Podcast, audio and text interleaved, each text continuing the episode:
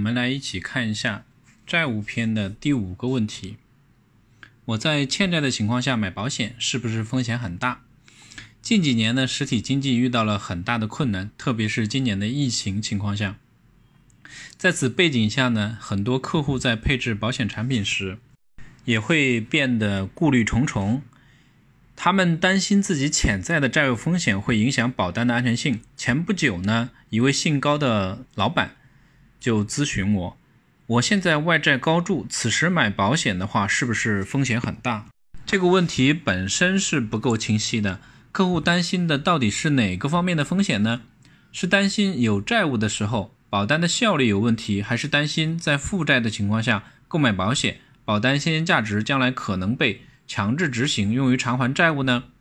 亦或是担心将来受益人领取的保险金、生存年金会因为投保人的债务而被执行呢？针对这三个问题，我们来分别做一下解答。第一个问题，根据合同法第五十二条规定，恶意串通损害第三人利益或以合法形式掩盖非法目的的合同属于无效合同。所以呢，如果高总投保后，债权人能够证明以上两点当中的任何点，该保单有可能会被认定为无效。没有法律效力的合同，保险人应当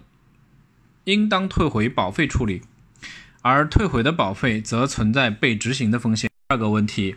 如果投保人有债务，其持有的保单现金价值会不会被执行？目前在中国不同地区的执行标准不同，要看执行法院所在地的规定。第三个问题，在以下情形当中，受益人领取的保险金会有会不会有风险？那我们来看一下存在风险的地方：一、受益人是投保人的配偶，且投保人的债务属于夫妻共同债务，那么受益人领取的保险金要被用于偿债；二、受益人为投保人的债务提供了担保，因为担保义务，所以其财产包括保险金都可以被执行，待。债务人还债，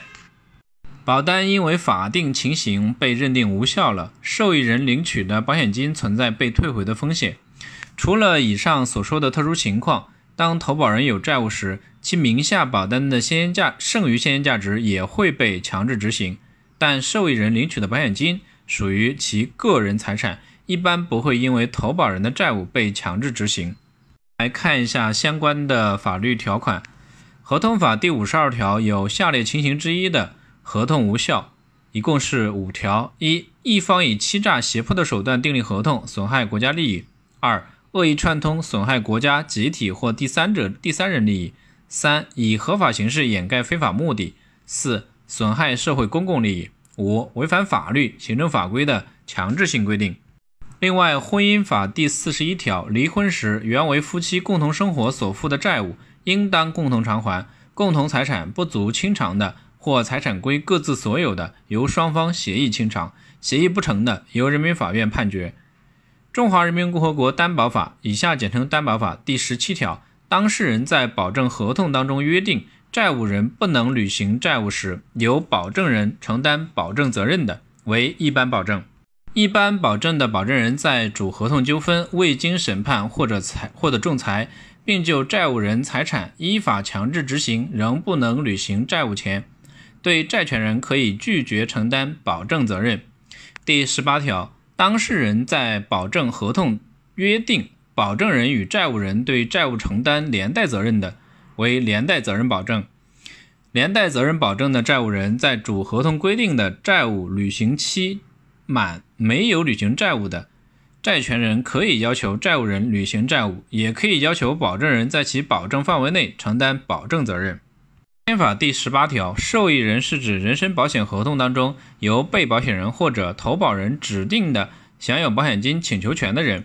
投保人、被保险人可以为受益人。我们来一起总结一下。那针对于我在欠债的情况下买保险是不是风险很大这个问题，我们分两个方面，一个呢是保单的现金价值。保单和保险合同无效，可能被执行；保险合同有效，是否被强制执行呢？看执行法院所在地的规定，各个地方呢有不一样的处理方式。受益人领取的保险金，特殊情况下存在被强制执行的风险，一般情况下属于是受益人的